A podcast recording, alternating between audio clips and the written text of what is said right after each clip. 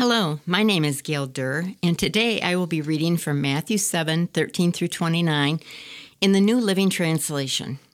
This section will now conclude the Sermon on the Mount that began in Matthew 5. It's almost as if Jesus is now wrapping up the sermon with an application time. So here we begin. Matthew 7:13. You can enter God's kingdom only through the narrow gate. The highway to hell is broad, and its gate is wide for the many who choose that way. But the gateway to life is very narrow, and the road is difficult, and only a few ever find it. Beware of false prophets who come disguised as harmless sheep, but are really vicious wolves. You can identify them by their fruit, that is, by the way they act. Can you pick grapes from thorn bushes or figs from thistles? A good tree produces good fruit, and a bad tree produces bad fruit. A good tree can't produce bad fruit, and a bad tree can't produce good fruit. So every tree that does not produce good fruit is chopped down and thrown into the fire. Yes, just as you can identify a tree by its fruit, so you can identify people by their actions. Not everyone who calls out to me, Lord, Lord, will enter the kingdom of heaven. Only those who actually do the will of my Father in heaven will enter.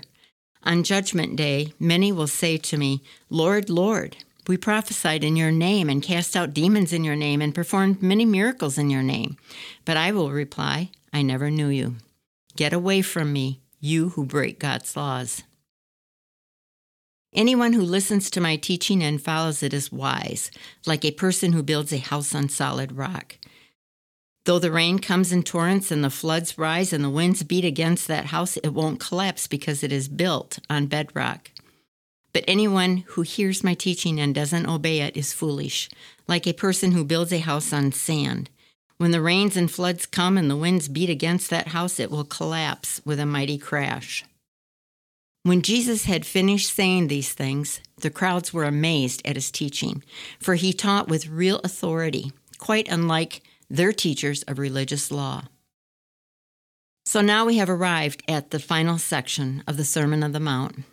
Jesus brings his sermon to the end with a call for the people who are listening to him to make a decision on what kind of life they want. Jesus now gives some illustrations that essentially make the same point, which is the only way to have the abundant and eternal life in Christ is to focus on Jesus and do the will of our Father in heaven. So he now begins with an illustration where he talks about the image of two gates leading to two roads. One's narrow and one's wide. Jesus clearly says that the narrow way, following his ways, is challenging. But he also adds that it leads to eternal life. It is a gate that requires denying self, mourning over your sins, loving your enemies, not being angry with your brother, turning the other cheek and laying up your treasures in heaven, not on this earth. It, that doesn't sound very easy to me. But that's some of the things that he talked about in the Sermon on the Mount, and that is the narrow way. The other way is the wide, natural way, which is easy. It goes something like this Well, what about me? If it feels good, do it. I was first in line. You cut me off. I deserve better and on and on. It's the easier way in life. When Dave and I visit some national parks, we might decide to take a hike. Quite often, you can take a difficult or easier path. I usually opt for whatever is easier. Of course, Dave is not the person to do that with. He opts for whatever is difficult. However, the final destination might make a big difference in which path we take. So, for example, the easy path might give us a look at the falls from afar. However, the difficult path might actually bring us right to the falls, and we are right there in the middle of it. So, we have a decision to make for that day, and so it was for them, and so it is for us. When it comes to be a follower of Christ, what decision are we going to make? Do we desire to follow the world, the easy way, putting ourselves first? Or do we desire to follow Jesus, where we will receive eternal life and experience his peace, joy, love, and contentment in this kingdom now? That's not an, always an easy decision since the world is calling out to us all of the time to do what the world thinks is best. So, what does Jesus want to give us a heads up on as we continue? Well, he wants them to know hey, this is not the easy way. And here are some things you have to watch out for.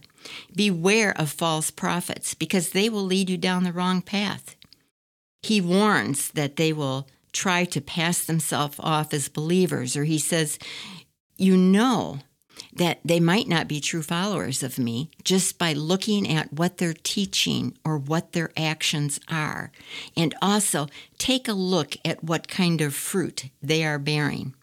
You will come to know their hearts and if they are pointing you to Jesus or not. Then he goes on and he says, Also, not everybody who says, Lord, Lord, will enter the kingdom of heaven. Again, there are those who really don't have a relationship with Jesus, but they look like they are believers and they might be steering you down the wrong path. He's, I would like to take a look at four words, and the four words that are said in that scripture is, I never knew you. So that just reminded me what is my connection with Jesus? Will he say, I know you? because you know me and we spend time together. We have a relationship. Or do I think my relationship to Jesus is based on things like what I'm doing? Like, am I helping with this? Am I helping with that? And I do this and I do that. And it isn't really a relationship, which is what he wants. So he said, make sure you know that you have that connection and that I know you and you know me. And again, it goes back to what is in our heart. The final illustration he gives here is all about um, the illustration of building your home on a strong foundation. The home's foundation is the anchor that holds the house together through the storms. He says, Everyone then who hears these words of mine and does them will be like a wise man who built his house on the rock. Again, I'm going to repeat that. Everyone then who hears these words of mine and does them will be like a wise man who builds his house on the rock. Again, it is choosing to do what Jesus says versus the foolish man who did not obey. Jesus is letting them know that there are two ways to live either as a disciple or not. Being his disciple will mean developing an ongoing daily relationship with him. Those who follow him will be strong, safe, and secure. And when the winds come, like it says, when the wind comes, you will be able to withstand it. It doesn't mean when those trials come, it will be easy. However, if you are a follower of Christ, you will be able to get through it with his help. He will walk through it with you. You won't be going through it alone. So, as Jesus is pointing them and us to be in relationship with Him, we might ask, well, what does that look like? Well, the fundamental building block of a follower of Christ is to live closely with Him in our everyday lives. If we can learn how to spend an ordinary day with our minds set on Jesus and His kingdom, we will have learned one of the most important spiritual exercises. So maybe for you and for me, it's doing these devotionals every day to get my focus on Jesus for the day. Or maybe it's listening to other podcasts, or reading your Bible, or taking time to pray, or pausing during the day. And we've gone through some spiritual disciplines this past summer and fall just to know what some of those things are that can bring us in a closer relationship with Jesus Christ. Sometimes it's just being quiet. Sometimes it's listening to music that points us to Jesus. Really, it is about whatever really works for you. There isn't a great prescription for each person. I think it's important that we don't fall into the legalism to try to do something every day that's just perfect.